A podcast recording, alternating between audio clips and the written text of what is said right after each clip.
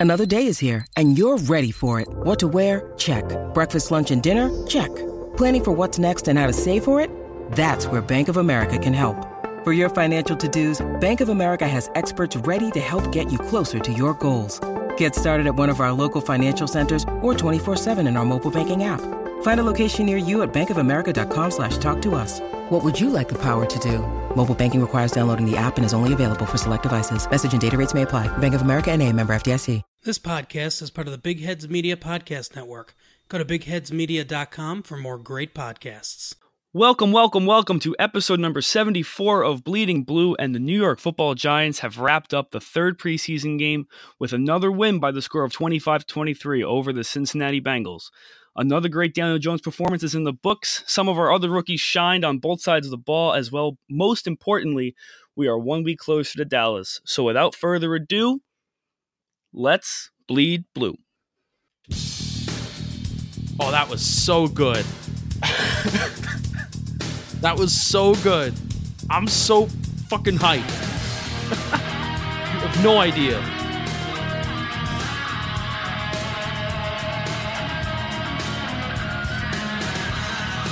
I could run through a brick wall, David.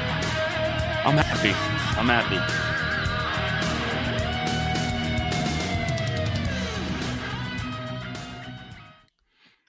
74 episodes it took for somebody else rather than me to do a fucking intro. I love it. That was great. I'm so I'm I'm I'm glad you enjoyed it, Justin.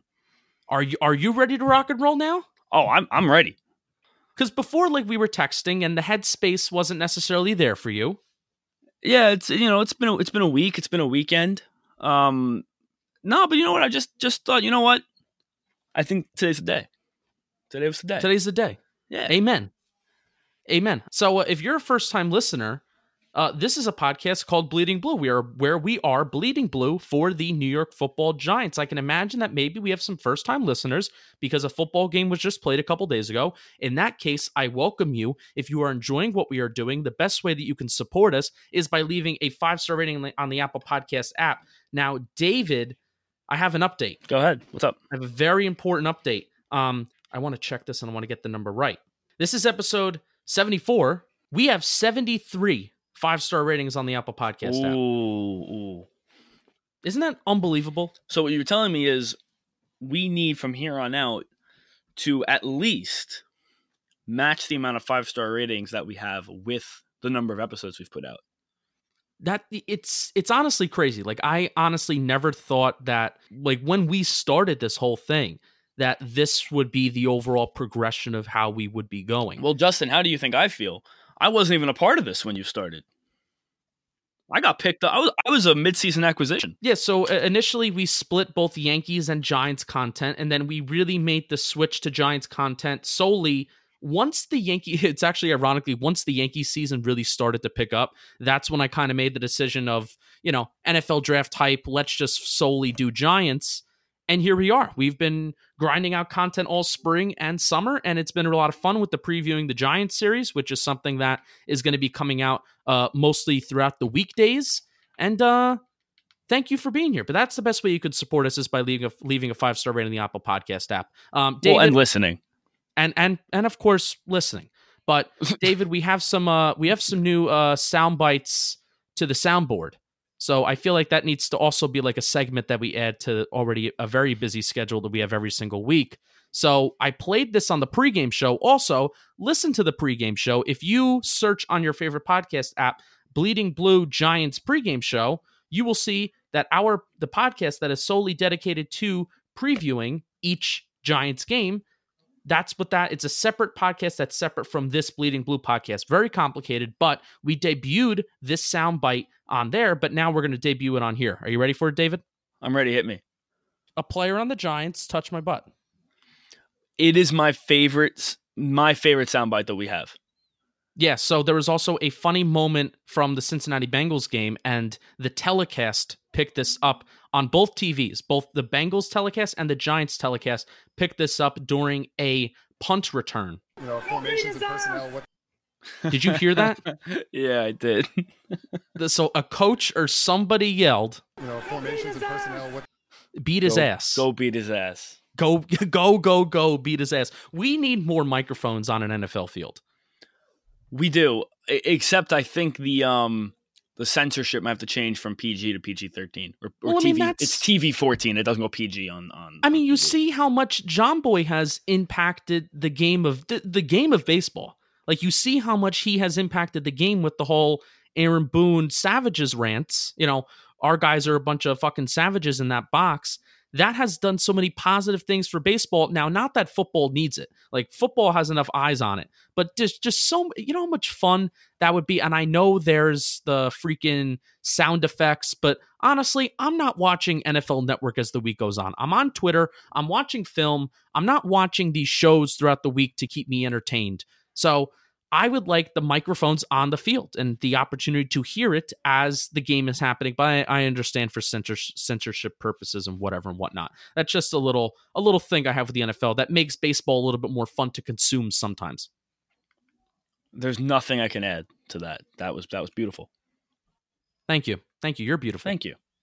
All right, so David, the way that we usually start off, at least for the preseason episodes, is we talk about the quarterbacks. We have our weekly quarterback report since we have uh, two, basically two very important quarterbacks on this team rather than in previous years. And basically since the year 2004, um, there's really only, or I'm sorry, since 2005, there's been only one relevant quarterback on the team. So there hasn't really been a need to uh, talk about a quarterback report. But instead of starting off with Eli Manning this week, David, I'm kind of fired up.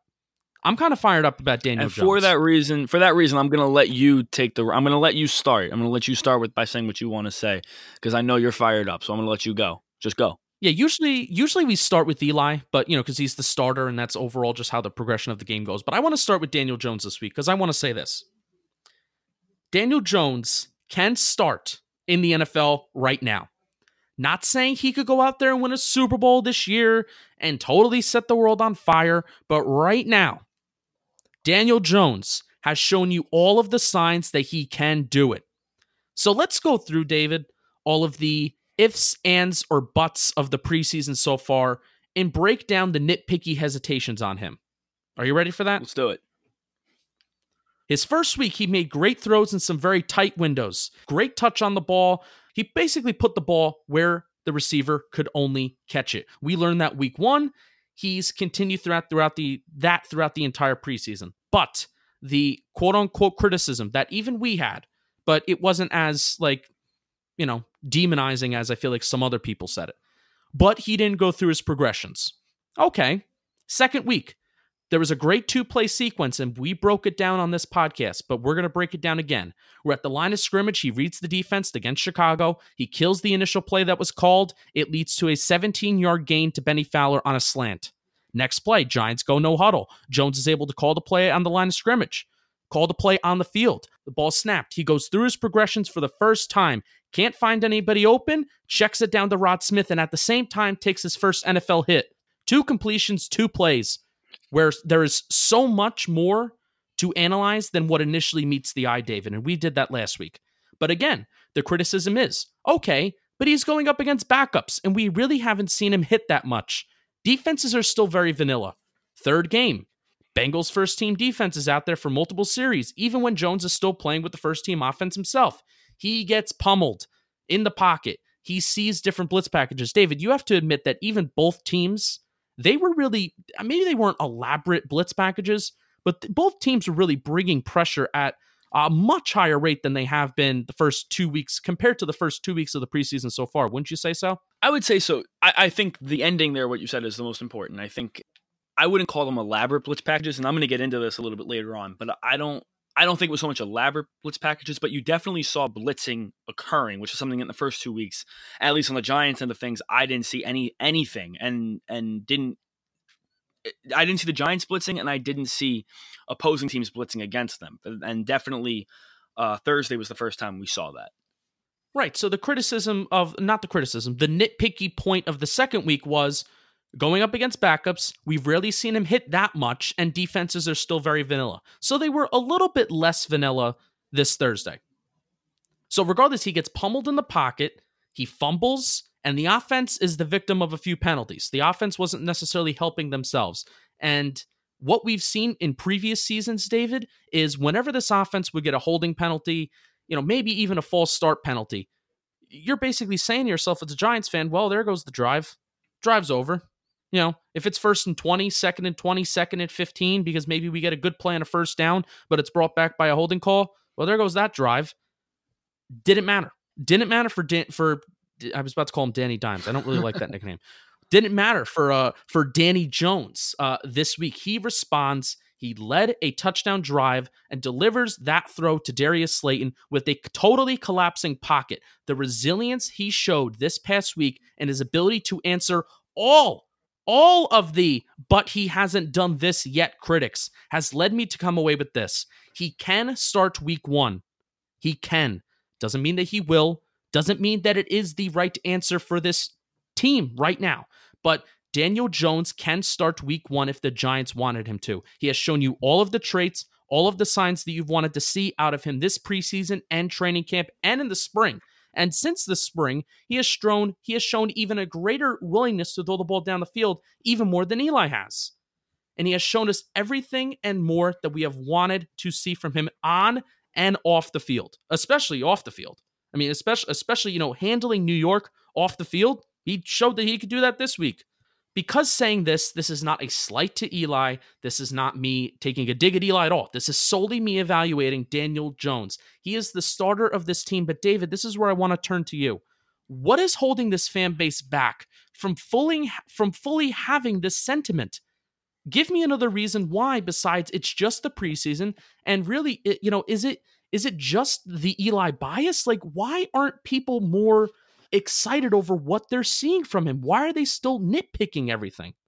Well, I think to, to first answer that, I'll directly answer that, and then I'll get into my own thoughts about about Thursday for for Danny. I, I think the only remaining criticism is we haven't seen him against consistently elaborate blitz packages. We haven't seen him against um, obviously consistent uh, starters, and and even if we are talking start, and I, am not saying I agree with this, Justin. I'm just saying I think this is the answer to to your question. But here I and I already, you know, you already can figure what you're about to go on to say. Well, you know, it's I get it. The NFL regular season is different, but the preseason is all about finding traits. And I know you're going to agree with this because we've both said this and we've both agreed with each other. So, you know, but I'm going to kind of cut you off here by just, you know, just coming out and saying that what people are choosing to be nitpicky about and what people are choosing oh hold the brakes hold the brakes on this hold the brakes on that because we don't know. Well nobody knows anything. Nobody knows anything. I'm not saying hold the brakes. What i'm saying is as a giants fan you can easily look at the way this team is, is trained trending and, and see what their quarterback situation is. And actually for the first time in some time not only feel like we're no longer to use one of your favorite phrases we're no longer in quarterback hell but I actually think we're in a pretty solid position when it comes to quarterback. We've got a veteran who who we're going to get into Eli in a second, who seems to be maybe I, I use this term delicately because we haven't seen we haven't seen this obviously happen in the regular season yet, but he he maybe seems resurgent. And you've got a rookie on his heels that looks, by all accounts, ready to go. So I think as a fan base, we need to we need to be looking at the situation instead of looking to nitpick every little thing. And I think Justin, I think it is the Eli. I think it's the Eli bias. I think it's the I'm not ready to see Eli go, so I'm gonna come up with every reason why Daniel Jones isn't ready isn't ready to go. And and for I think unfortunately a large portion of the fan base, when it finally is time for Daniel Jones to play in the regular season, they're gonna look at it as it's going to be baptism by fire for Daniel Jones. Whereas you and I can easily look at Daniel Jones and say he's ready to go. If that makes any sense, I, I think I think a lot, large portion of the fan base is just operating off this mentality that says it's the preseason. He hasn't, you know, there's a big difference between going up against the third third preseason game Cincinnati Bengals and the Cowboys in Jerry World Week One. And obviously, there is that huge difference.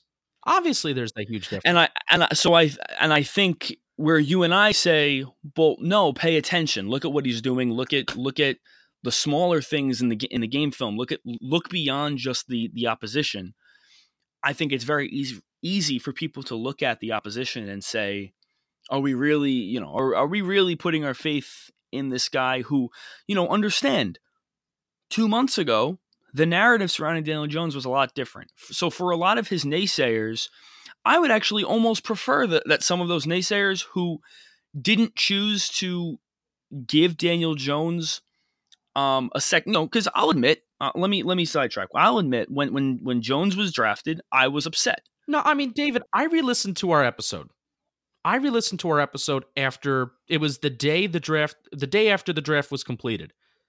I really don't think that we were like upset and angry.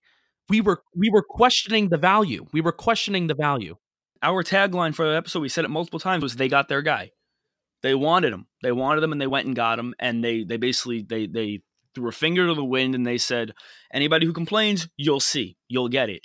And so I'll but I'll admit I was I was skeptical, and I was willing over the last couple of months to look back, look into him a little bit more, dive in a little bit more with the help of some of, of people who really went crazy with it, and started to flip my idea on him a little bit and said, okay, maybe there were a couple of things I wasn't noticing, a couple of things in college that were stacked against him. There, there, I, I get it. I, I see what the Giants are seeing, but I think a large portion of the fan base didn't do that.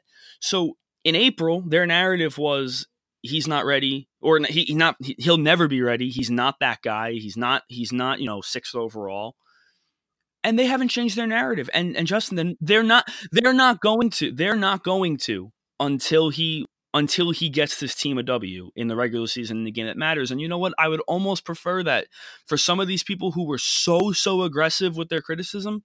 You know what? Fine, stay on the Eli bandwagon until it's time that uh, until it's until you have no choice but to have Daniel Jones as your quarterback in front of you. Stay over there. We don't. You know, you'll come over when you have no choice. Yeah. Now David, I really think that the uh, in terms of the national media, the people that were critical of the Jones pick and the people that have been critical of the gi- entire Giants quarterback situation, they're not going to be proven right until after Jones's first year. They're not going to be proven right or wrong until after Jones's first year and until he goes into his second year of starting. I'm not talking about his rookie year. I'm talking about his first full year of starting because you cannot evaluate a rookie quarterback after his first year. You cannot. If you did that, if you oh, did yeah. that, then RG3 would be a Hall of Famer. If you did that, exactly. if you did that, then Jared Goff uh, wouldn't be in the league anymore. And if you did that, Carson Wentz would be a middle of the road kind of guy, right? Yeah, I was, I was, I was going to say exactly that. Right. I was going to say, well, I mean, how many, how many quarterbacks have we seen after their rookie season that either impressed or disappointed. Uh, and my first thought was RG three. Right. RG three was a world beater in his in his right, and that's why it's so important to play your rookie season to get those to get those growing pains out of the way if you are going to be the next franchise guy. But where my criticism comes in, David, is the same people on Giants Twitter that tell you to be optimistic through everything and that tell you and that shove it in your face that you that you're a quote unquote hater if you criticize the team and if you're a critic of the team, the same fucking people. I'm sorry. I'm sorry if you're like this. I, I, I really am, but I'm not happy about this. The same people that do all of that are now the ones saying, pump the brakes on Daniel Jones. Pump the brakes. We haven't seen him yet. You're the ones telling people who are critical of the team to be more optimistic. And now, somebody who is more optimistic about the team and their situation, you're telling them to pump the brakes. You can't be half pregnant, people. You can't. You can't be half pregnant. Be happy with what is happening right now. This is great. And when do, you, I have never said that about the Giants in 74 episodes. Now this all mm. hasn't been this all hasn't been solely about the Giants. This has been a split between the Yankees and the Giants. But every single one, we've probably at this point have had more Giants episode than Yankee episodes. That I've never rarely ever used the word great and Giants in the same sentence. This right now is great. We are in a good spot. Maybe it's not my preferred spot because I do want Daniel Jones playing right away. But you want to know what? Eli Manning is playing well. He's playing great. And if he's playing great, then fine. We're winning football games. And it may not be the best for the franchise, but it's best for the 2019 season. So, really, enjoy what is happening right now. Enjoy what is happening. Recognize that Daniel Jones is real. And don't just be a nitpicky, uh, nitpicky picker. That's what I'm going to call you. Because really, that how backwards is that? I I agree. I, I completely agree, Justin. And and and we we un, we are an understanding of where each other are. I don't believe either that we need to pump the brakes. I think the Giants are in a great spot right now. Like you said, I would appreciate a little bit more clarity as to where we are going forward. But I, you know, look, you got to look at it from from the perspective of of ownership and and and coaching too. I'm sure they would prefer some more clarity as well. They would love to know going into the season that they're gonna that Eli is the quarterback for all 16 games, or that Daniel Jones is the quarterback for all 16 Here's games. where it's going to come, David. Here's where that clarity is going to come. This is the farthest that I will go into looking at the schedule and talking about the schedule. We're going to look at the first four games, David. That's it. Four games. Because that's what's going to decide the season. You have Dallas week one, who, what the fuck is going on in Dallas? Jerry Jones is turning his back on everybody. Good. Good. Terrible owner. But you know what? But but Justin, but as a Giants fan, and, and you you know Giants fans understand this. When it comes to the NFC East, I don't care what the hell's going on in that in what in whatever respective building it is. You All right, don't take it point. lightly Good point. ever. So, well, you know what? I would say compared to the start of training camp, you know, this is this is a winnable game. I did not think it was a winnable game. It's a winnable game. So week 2 Yeah. against the Bills, of course, winnable game. Week 3, Buccaneers, winnable game. Week 4, Redskins, winnable game. We have two of those games at home.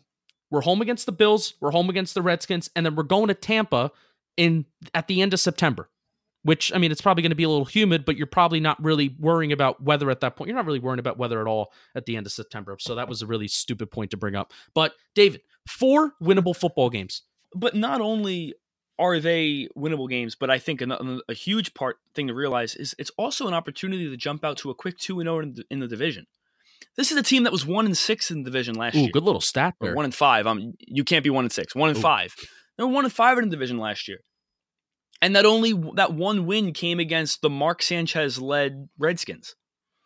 So that's a big. That's a really big deal. The ability to go into Dallas and potentially come out with a win, and then get Washington at home. That's huge, especially when considering you got you have Philly twice in the last four weeks of the season. That's huge. So I, I think this is your your ultimate point, Justin. Everything in those first four weeks are right in front of you, and I think the beauty of of where the Giants are now and then the situation they've been put in is from a fan's from, if you're a fan who wants Daniel Jones starting week one, you got the best thing possible. That was never going to happen. You were never going to going to get to a point. I don't care how bad Eli played in preseason, how well Jones played in preseason. You weren't going to get it. I'm sorry. And I think I Justin, I think you're aware of that. Absolutely. But I think the the beauty is Daniel Jones has now put enough pressure on the coaching staff that we were initially talking about maybe we'll see him before the bye week. Maybe we'll see him that Arizona game. Uh, maybe we'll see him once the Giants are eliminated from playoff contention. No, I think if Eli goes out there in you know week two and home opener against against Buffalo and goes out in the first half, they're 0 1 already, and he goes out in the first half and goes eight for you know eight for 20 for 72 yards. Daniel Jones is playing the second half of that game. Right, right. Now, I do want to save this conversation uh, for a little bit later, David, because we do have a very good football game to talk about. And I think next week, or yeah, spe- especially next week, we're not going to have as much like tangible football to talk about because half the guys that are going to be playing the game next week aren't even going to be on the roster the following week. So we'll save this, we'll pencil this conversation for later. But David, this is going to be my final point and if you want to wrap up on it great and then i want you to get right into your final final jones impressions and then maybe transition into eli if they make that move once you make that move david you can't go back You can't go back. can't go back Absolutely, absolutely. You, you can't start um, juggling a veteran and a rookie. You Right. gotta stick to your. so, so go ahead transition into your final thoughts about jones and then we'll move into eli and then we'll get into our game balls and giant shitheads of the week Well, basically everything you said about Daniel Jones, I I agree with. When you're looking at this, you need to look at it from the perspective of you're checking boxes, right? So, like you, you like I like how you ran down your okay, he did this, but we still have this problem, and okay, he did that now. Now he has another thing to answer. He's been answering every everything that's been put to him. He's answered. I wanna I, I like doing this and we've done it each week. We found a couple of little throws or, or sequences that have been important to to you know, just understanding where he is in terms of his maturation as a as an NFL ready quarterback. there was a I I I admittedly don't remember exactly at what point in the game it was, but I, I believe um on a on a first down, Giants got called for a holding. And they ran up the middle, I think on, on second on second and twenty for maybe two. On like second and eighteen, he hits I, I believe it was uh, uh, Russell Shepard. It might have been Alonzo Russell. I, I'm tired of all these Russells. It's very confusing. It's very I'm also tired. I'm also tired of all the Goldens and the Shepards. We got to find some new names. But he hit him for maybe a 12 yard gain. Made made it the third and manageable, third and six, third and seven. And he hit uh, Bennie Fowler on the third down play at the first down marker. He had the first down. Uh, Fowler ran backwards, lost the first down, and, and Giants ended up punting. And I'm highlighting that because you know, if you're just looking at a box score or looking at a play sequence, uh, you know, reading it, to you that seems like it's a, you know, it's a, you know, penalty derailed the drive, punt the ball away, end the discussion.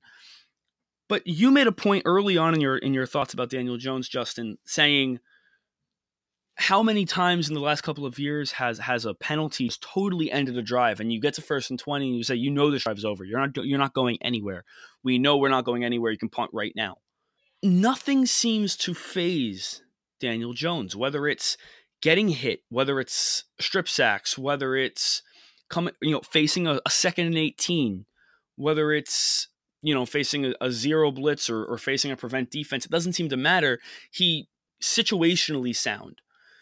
And I think what I what I loved about what he did is so many times rookie quarterbacks you see on a second and long, that ball was going to go 45 yards down the field to a double covered receiver. That's where you run the picks. That's where you run into unproductive football. He understood keep the ball underneath, let your guy run a little bit, ball placement, put the ball somewhere where your guy can catch it, get you a couple of those yards back. You don't have to throw those yards back. You can run those yards back. And then you're third and manageable, boom, first down. Eh, Fowler obviously doesn't make the play, but it was it was thrown a first down. I think those those little things they're so so important to winning football, and it's something the Giants have not done in so many years, and it's why they continuously lose close football games. It's because they don't play situationally sound football. It's little things here and there. It's a first and 20. Good teams find a way to turn first and 20 into points. And, and, and you're seeing from Daniel Jones that he's able to make that happen. So that's my I, I agree with everything else you said, so I'm not going to go too much further into it. Let me transition into Eli. Continues to look good. I said it on the last episode. I'm going to continue to say it. I think the word for Eli's preseason is decisiveness. Eli has always been a lot better when he's decisive with the football. He's you know he's never been the kind of guy who's gonna who's gonna buy himself time and he's not gonna make plays. The play's got to be there. If the play's there, he's got to make it. He's got to trust his read. He's got to go with it. He looks decisive balls that he's that he has to throw with with some arm strength. He's throwing with arm strength. He took he took a couple hits. The front four for Cincinnati is not is nothing to nothing to uh you know push your nose up at. It's a it, the sole presence of Geno Atkins is enough. Absolutely, and the full first string offense managed three points, but there was no reason why they could not have managed ten. You figure Cody Latimer dropped a touchdown thrown by Eli. Yeah. And then they went for another fourth downs on their second drive that they obviously wouldn't have gone for in the regular season. And also, David, uh, Eli missed um, Russell Shepard on what would have been a clear, clear, clear first down. Uh, on a, and a, this was a third down. I believe this was the play after Cody Latimer dropped the touchdown pass. Eli Manning then tried to throw what looked like a fade into the back of the end zone while Cody Latimer was double covered. Russell Shepard was wide open as not even a check down. He was just sitting at the first down mark and he was wide open. Now, again, the backwards world of Giants Twitter. I said, this is the preseason. I don't mind Eli Manning trying to let Cody Latimer make a play. I like that he's throwing the ball down the field. He's being ballsy, he's being risky. It's a lot of the things that I've been saying that Eli has been doing this training camp and this preseason so far. He's being more ballsy, more risky, a little bit more. Giants Twitter responds Oh, he's got to get the first down. He's got to get the first down. You know, and I couldn't help but laugh because then you get excited about Jones. Oh, it's the preseason. Oh, but then um, oh, it's just the preseason. I'm glad Eli tried to go for the touchdown instead of maybe just getting the first down. In the regular season, I think Eli's smart enough to maybe just throw the ball to Russell Shepard because they were on the same side of the field too, David. It's not like Eli. I really find it hard to believe that Eli didn't see Russell Shepard, who was wide open on the left sideline when he was throwing the ball to Cody Latimer, who was also in the left side Right, of the end right. zone. Find that very hard to believe. But again, just the backwards world the, of Giants Twitter right now that, and I'm, and I'm not like that mad, but just like enjoy it. Enjoy what we're seeing because these are good signs. And that's what they are. They are good yeah, signs. no, I, I agree with you, and I think I have to imagine that Eli normally would throw would throw the, the underneath route to get the first down. He's situationally he he is a situationally sound quarterback as well. He, uh, you know, I think when he's playing with confidence, he is. Sometimes he can get a little weird. He can get a little weird when throwing into the red zone or the end zone. He can get a little erratic. He can get a little um, extremely cautious, and then recklessly Right. aggressive in the end zone. He always has been a little weird, but cooler heads need to prevail and just say normally he'd he'd make the underneath throw. I think it was just a preseason thing. You got a guy, you got a big guy in the end zone, give him a shot. So, all that aside, with the exception of the first game, of the first preseason game, Eli's come in and the offense has been pretty productive. I loved, and maybe this will transition us a little bit out of Eli. Do you have any e- thoughts you want to say about Eli besides what you already said? No, the the only thing that I kind of want to transition out of is, you know, uh, it was announced today on Sunday, so yesterday, that Jones will get the well today on Sunday. Yesterday, that didn't make any sense if you're listening, but we're recording on Sunday. you're listening to this hopefully on Monday. It was announced on Sunday that Jones will get the start against the Patriots. Eli will not suit up. Not a surprise.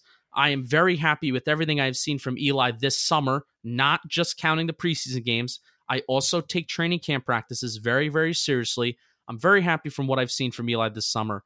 Glad that we are going to, the next time we are going to see him in pads is against Dallas. And that's it. I agree. I, I, there's no reason to see him in New England.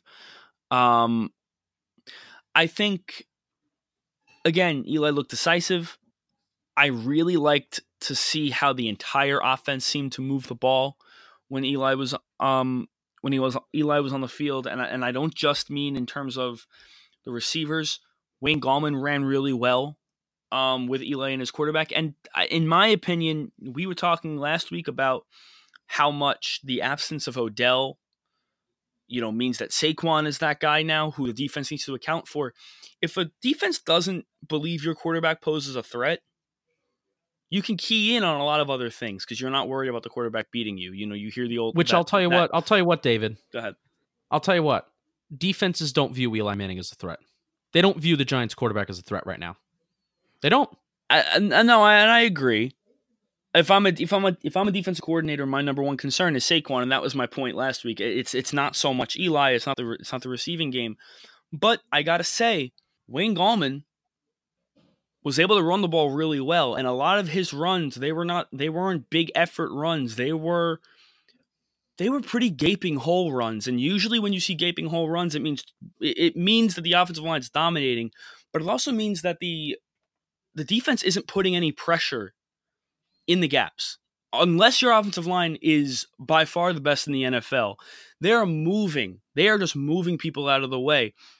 To me, it showed a somewhat timid Bengals defense, which part of that comes from really not being sure what you're going to see play in, play out. And again, we've like we've been saying, that's where the Giants are going to make their money on offense.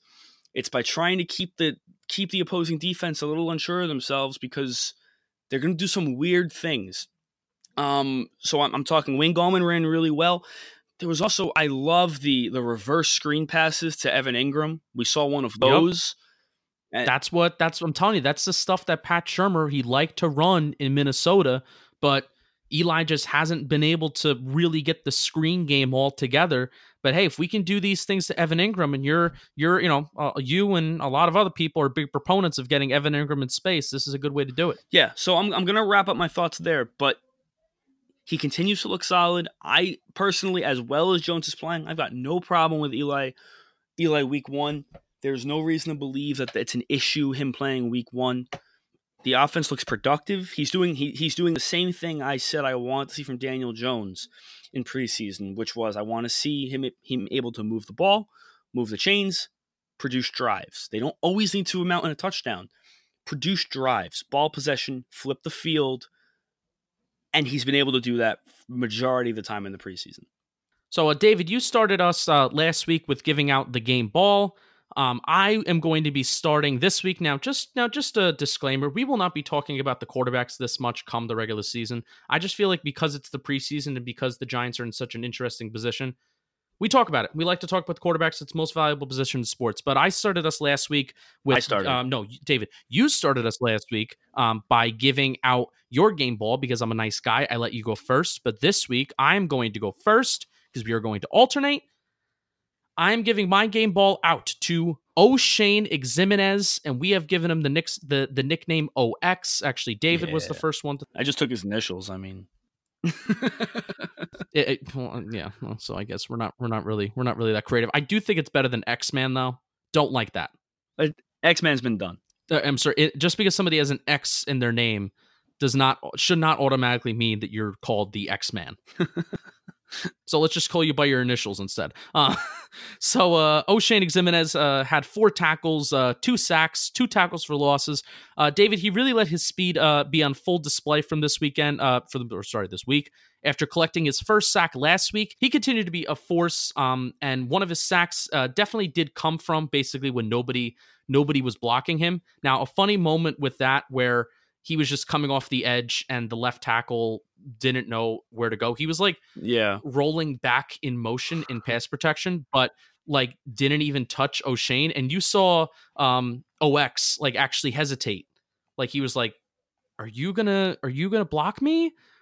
Are you gonna engage with me? Cause I'm just gonna like hit the quarterback. So you actually saw him like pull back for a second and almost do like a hesitation move, but then he realized, oh, okay, so you're not gonna block me. Okay, so, then he just ran in and then he hit the quarterback. Um, but then the other one was a was a nice little stunt that was ran by Nate Stupar and uh, Oshane Ximines kind of like went inside. He made like an inside move, and you know one of the most impressive things that I can see, and it sounds like a simple thing, is if you get in the backfield, take down the ball carrier, whoever has the ball, whether it's a running back, whether it's a quarterback. If you get in the backfield, don't miss.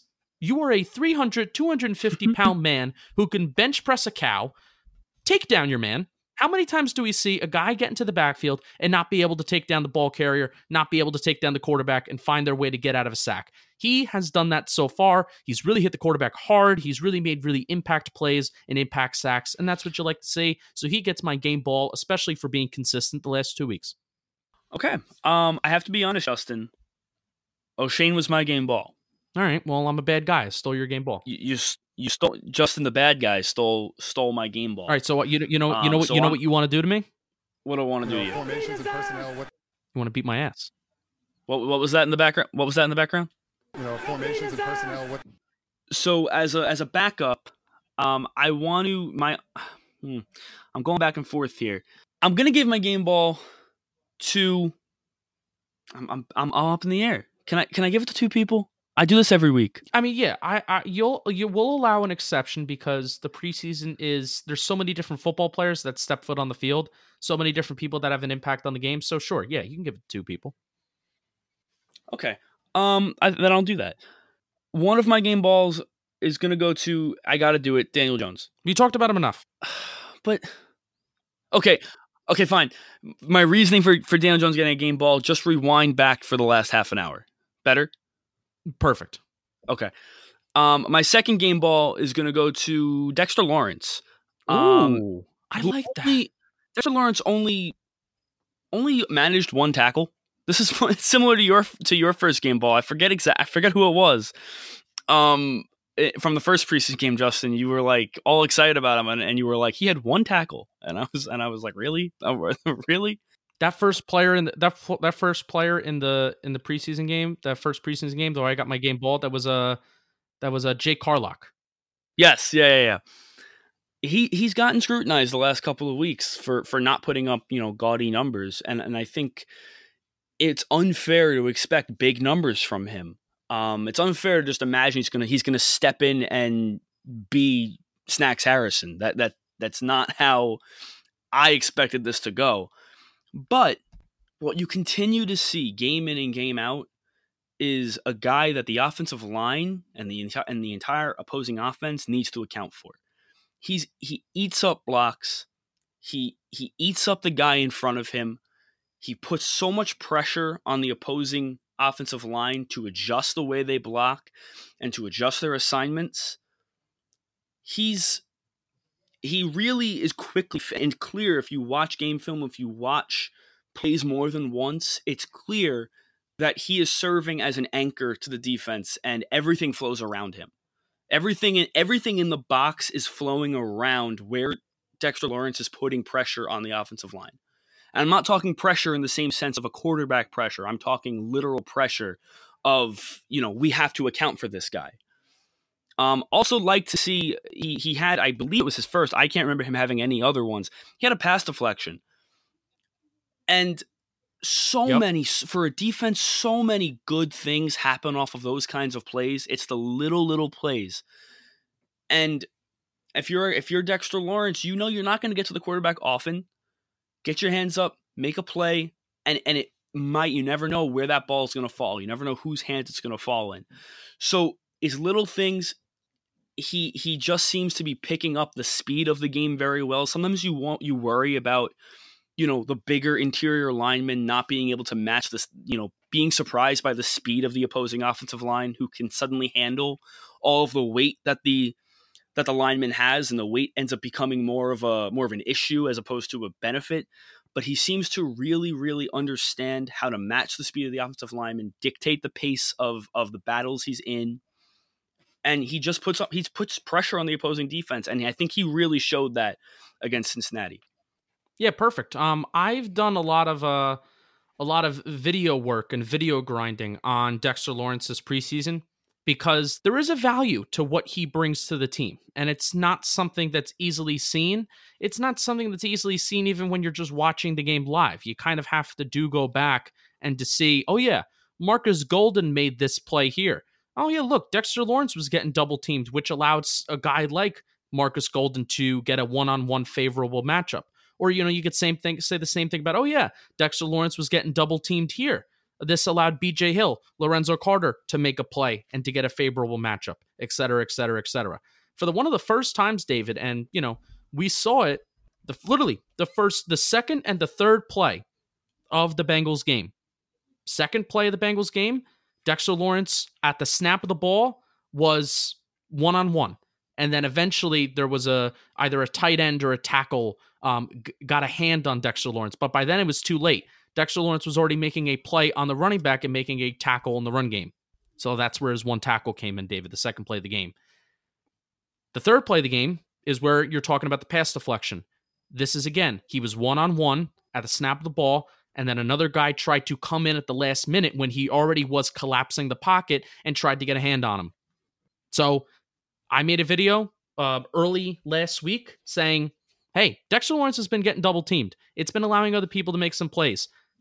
Let's let's kind of uh, uh, lean off of the criticism for a little bit. Second and third play of the, of the Bengals game, single teamed, had those one on one matchups, really made some good yeah. plays, really moved some bodies, and obviously uh, impacted the game in a positive way that you actually could see with your own eyes." I, I do want to say something really, really quick. Um, you you mentioned uh, OX. I wanna I wanna just uh, just backtrack a little bit, if that's okay, Justin. Yes.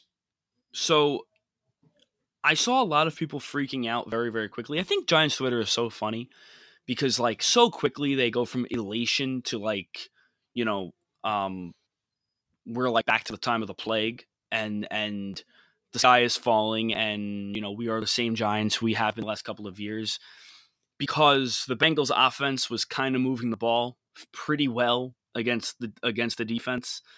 Um, and of course, it's cause for concern, and and it's it certainly made me feel a little uneasy. Uh, I was I was bothered by it, but we were we were mentioning earlier how up until this point, and I still think even in this third preseason game, the defenses are so vanilla and there's so little that they're really doing.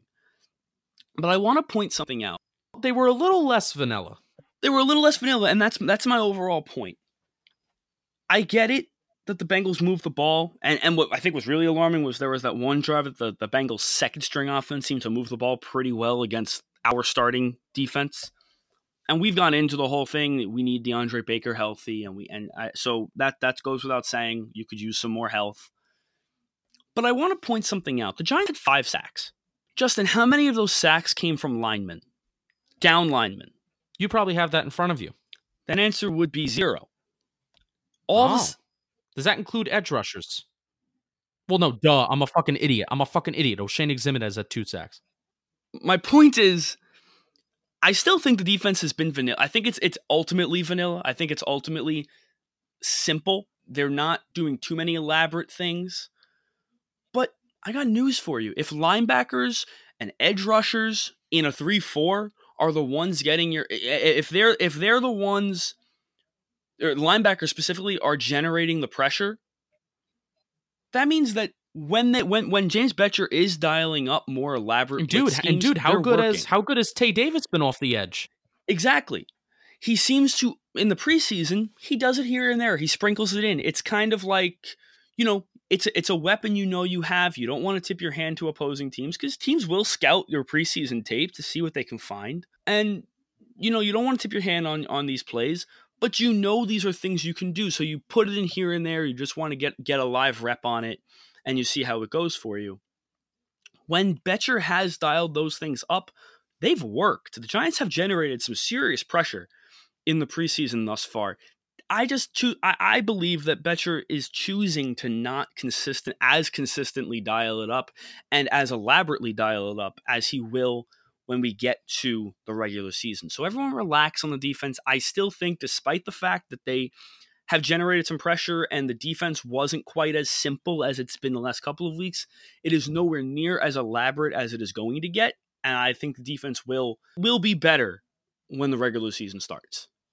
No, and I absolutely agree with you because you know we've we've talked about on this podcast. You, you look at the James Bettcher blitz percentage numbers, and hopefully that goes up this year with the more trust that he has in the secondary. However, a little trepidation that I do have, David, about this defense, and something that Giants fans are going to be they're going to have to be patient.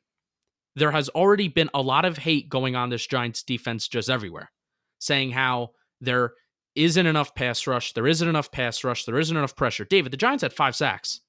Giants had five sacks. That's that's a decent amount of sacks in a game. But that just goes to show you how little impact getting pressure on the quarterback actually does have on a football game. Believe me, it could have a great impact. But Giants had five sacks.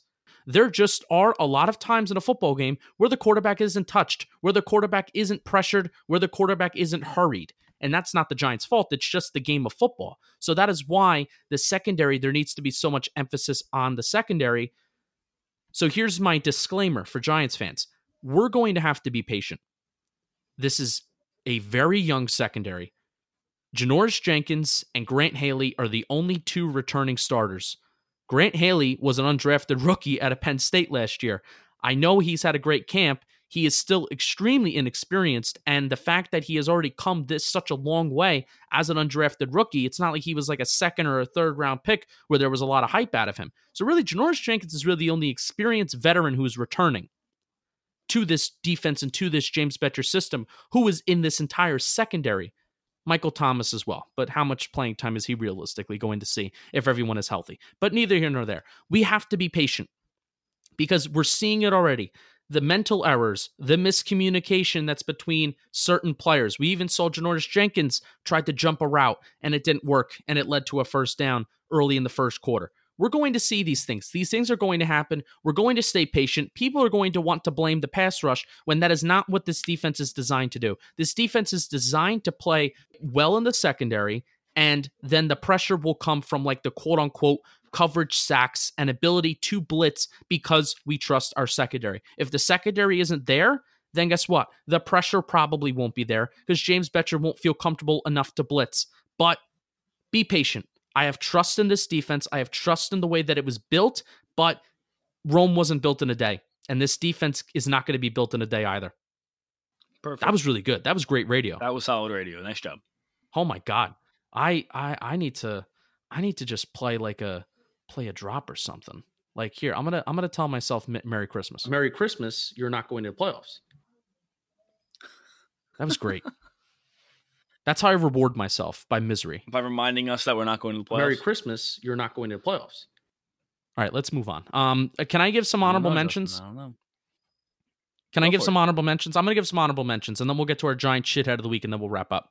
Um, Dar- uh, no, I want to start with I want to start with the defense because since we were already talking with the secondary, um, Corey Ballentine, dude's still out there with like with like the first team. Obviously, um, you know DeAndre Baker's hurt, but he made some plays in the first quarter and in the first half. Obviously, you know I- I'm happy that he's allowed some catches as well because it gives you opportunities for growth. It gives you times in the film room to say, hey, I went through this physical rep. I know what I did wrong. I know how I can correct it. That's why that's what I really like about him getting out there and him playing. He made he had a he had a pass deflection in the first quarter, and it was a really big play. I, it might have even been on a third down that really ended the drive, and that's fantastic. I mean, that's such a confidence booster for you to have that pass deflection. Now, if I'm this isn't a third down, I'm gonna it's this is a really bad guy move. But for you to make a play like that and then to go off the field on a fourth down, have all your buddies, have all your coaches giving you a pat on the head, that's a huge confidence booster. And again, for a guy that was such lowly drafted, like he was, you know, what was he, David? Uh, uh, I think he was six. sixth round Sixth pick. round pick. Six? No, I think Big George was a sixth round pick. Wasn't he a seventh round pick? I can find out pretty quickly. Yeah, find yeah, find out pretty quickly and I'll keep on talking. But for you know, for where he was drafted and where he was found, for him to have an impact on this team so quickly in a secondary that we would like to think that has a lot of depth, it has really, really, really, really, really been impressive. And I've been blown away with him. Where he's basically taking the role of Sam Beal. Yeah, I I, I don't know if I'm thinking of play. I'm thinking of he very very nearly had a pick six on a fourth down. Is the play you're thinking? of? I don't know. No. Well, I'm thinking of he he He's made multiple good plays. he made a he just made a break on an out route on a on a fourth and short, relatively short, you know, fourth and three, fourth and four. Um and the ball just he was he was going he drove on it and he you could see he kind of held up at the very last second. He didn't really trust his instincts enough. If he had if if he had trusted his instincts, he was gonna catch the ball and walk in. He hesitated and he kind of he hit the he got to the ball at the, at the same time as the receiver. They collided. The ball ended up falling to the ground, but he he ultimately made plays. Yes. So he's playing. He and, and I think you know the more he plays, the more confidence he gets, and that, that's that's the best thing you can ask from a, a you know a guy who's going to be asked to make some. He's going to be asked to play. He's he's going to be in the rotation come week one. Darius Slayton is another honorable mention. Only had one catch for 27 yards. Um, in my brain, that counted as a touchdown. Like I, I know his hand touched out of bounds, but in my brain, and like when I evaluate like Daniel Jones's game and everything like that, when I evaluate Darius Slayton's game, I say that's a touchdown, just because why not? It's preseason, I can say that. Um, but even though it technically wasn't, I'm counting it as a touchdown. Uh, we said we needed to see something out of Slayton on the pregame show, David. We like we he's probably going to play. We need to see something out of him, and oh boy, did he show off that 4.39 40 yard dash speed and he made an athletic catch over a defender on the sideline. That what that catch was a lot i like re, i rewatched it you know now a couple days away from the game. I rewatched that play and that catch was a lot more athletic than i initially thought because the the, the cornerback like fell down he like tripped but Darius Slayton still needed to almost make a play over him because he was falling down as like the defender was also falling down. So he still needed to make a play over another body. Now, we need to remember that because Daniel Jones gets all the credit for what was a fantastic throw in the face of a collapsing pocket. But neither here nor there. Darius Slayton, we needed to see something. He showed us something, and that was fantastic. It's what we saw out of him from Auburn, and we got it. Good start. Yeah, def- definitely. Uh, Darius Slayton was going to be one of my honorable mentions. I thought that was, like we said, we we need we needed something, and we got and we got something. And he definitely showed he showed what we knew he could bring to the table, which was speed, speed and athleticism. The the, the worry was does he have the hands? And on that play, he certainly seemed to have them. Uh, for the record, Corey Ballentine was drafted in the sixth round. Oh, great. So you were right. One hundred and eightieth overall. Wait, so all right, so I've been saying all this entire time that Big George was a sixth round pick. He has to be a seventh. Did they have pick. did they did they have two sixths? They might have had two sixth. They might might have. Tra- I think they might have traded away a seventh. Um, with uh, one of our trades this off, or maybe even they gave the trade up. They gave the seventh round pick up, maybe in the Los Angeles trade with Ogletree. I have no clue. We're we're bad fans. We're not knowledgeable. bad guy. Bad guy moves. Bad guy moves. Um. So uh, you know, David. You know who gets my one of my giant shitheads of the week? Go for it. The fucking Cincinnati Bengals. tried to go for two and tie the game in a preseason game. You gotta get Why? practice. You gotta, pr- you gotta get practice, Justin. No. No, you you want to know what I want to do? You know, formations and personnel. What That's what I want to do to the Cincinnati Bengals. I I made I, this was actually the funniest part of the game where I'm like they're going to go for two. They're really going to go for two. So I had my microphone plugged in the entire game to my computer. So I start screen recording and I'm live reacting to like don't you do it because they were still in a replay. I'm like don't you do it. Don't you go for two. I'm like, oh, you shitheads, you're going for two. so then, so that it was funny because there was actually pass interference on the play. So the referee should have called it on the Giants. So it should have been like, you know, a duo, uh, basically just a do over. And, you know, they get to reattempt the, the two point conversion. But the refs were like, nope, we definitely want to go home. We're So- so- tired. we definitely want to go home. So I said, I hope this. No, I, I genuinely do feel this way. Like, because I'm petty like this sometimes. I hope the Cincinnati Bengals win zero football games this year. I hope they win zero football games because if we went to overtime and let's say somebody gets injured, like I would have been pissed. That would have been terrible. Why would you do that? I'm telling you, you gotta. You it's preseason. You gotta get practice on these things, Justin. Yeah, I'll I'll show them. I'll show them you know, practice. formations and personnel. What Man, you love that one. I love that one. I love, that, Love one. that one. But luckily for me this week, a player on the Giants touched my butt. A player on the Giants did not touch my butt this week. Luckily for me. Or I mean, or maybe not I don't know. You sound pretty happy how- in that. uh In that soundbite. So that's one of my giant shitheads of the week. Uh, David, who who is your giant shithead of the week? Uh, my giant shithead of the week is Will Hernandez. Um, don't get me wrong, offensive line I actually thought played very well. I thought they got a lot of a lot of crap for the, the amount of penalties they they suffered. Besides Daniel Jones getting sandwiched. But they're but let's be honest, they're going up. We I think recently we've been you know I, I think a lot of people believe that the Giants' offensive line could be a, a top ten unit in the NFL. If that's the case, you need to be able to go up against you know the elite pass rush, the the elite front fours in the NFL, and and the the Bengals. If they have one thing that they got going for them on their team without AJ Green, it's they've got a good front four. Um, and it was definitely a test. I think ultimately the offensive line played well. Will Hernandez ultimately probably played fine. I, I admittedly have not, didn't really dive in to, to watch just Will Hernandez, but I think within the first within the first three drives he had suffered three penalties. That's just that, that's something that that a guy who who by all accounts is really is just getting better week in and week out. You can't do that. Um, you know that that's the kind of thing that that can lose you a football game before you even get started uh, that many, you know, just suffering penalty after penalty early on. We've seen that for too many years.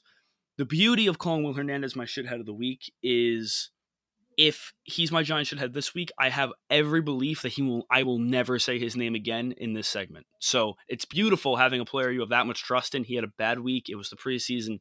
Get it out now. Let's get going, Will. Nate Stupar had a bad game. I'll just throw that out there. He did. He he had a very bad game. A lot, lot of missed And it's so funny because like the first half, I was like, oh my god, like oh. Goodbye, BJ Goodson. Nate Stupar's running in on blitzes. He's making plays. He even looked good the kind of like the week before. But then that second half, holy Toledo! It was um very bad. it was very bad. It was it was actually terrible. Like if it wasn't for the Cincinnati Bengals, like he would be like leading leading story of giant shithead of the week. It, it, it was David. It was so bad. It was actually really bad. it was bad. I made a I made a joke to the to the to the guy who runs the Pro Football Focus uh, Giants page where we were going back and forth. Where I I put like a GIF or a GIF, however you want to pronounce it, of like um here's a here's a representation of uh Nate Stupar's first half grade compared to his second half grade, and it was like a person falling down a hill, and then and then and then they and then they replied saying the tackling grade wasn't that great. As long as this tackling grade was better than how many missed tackles Alec Ogletree has every single season, I'm okay. Man, hop off of Alec I- Ogletree, Justin. Seriously, leave my I man think alone. that's going to be like a running joke that I just shit on Alec Ogletree every episode. kind of like UCLA professor. Kind of like you see. Wait, we didn't mention him. Wow, we're we're gonna we're gonna bang we're gonna bang this all out. We're gonna bang this all out at the end of the episode. I disagree with the 2018 pick. Uh, uh, UCLA professor. Uh, we're we know more about we we are better in football analysis than we are in um, common basic humor. And Alec Ogletree is not a good football player. So there we go. We touched on all of our running jokes. Good, good. I think I think we're good. I think we're good. All right. So, uh, David, anything else? Anything else you have on the top of your brain? Um, guys, we're almost there. Guys and girls, we're almost there. We are. We're so close. Hang in there, Men and women, David, not guys and guys, girls. Men guys, and girls, dogs, women, children, whatever. because it's boys and girls. We're so close. Guys Justin, and women. shut up. We're close. God, we're so close. We are. What, what's today? We're 12 days away. Are we 12 days away? I think. I think we're 12. da- Oh my God, I could say something, but I'm not gonna do it. I'm not gonna do it. Good, then don't do it. So David, uh, so so so David, uh, keep on bleeding blue. Um, enjoy your week. Enjoy bleeding blue, which we will have episodes for hopefully every single day of the week. Enjoy the game whenever it will be played against the New England Patriots. Like David said, we are almost there. Keep on bleeding blue. And David, People, stay beautiful. Damn it. God damn it, stay beautiful.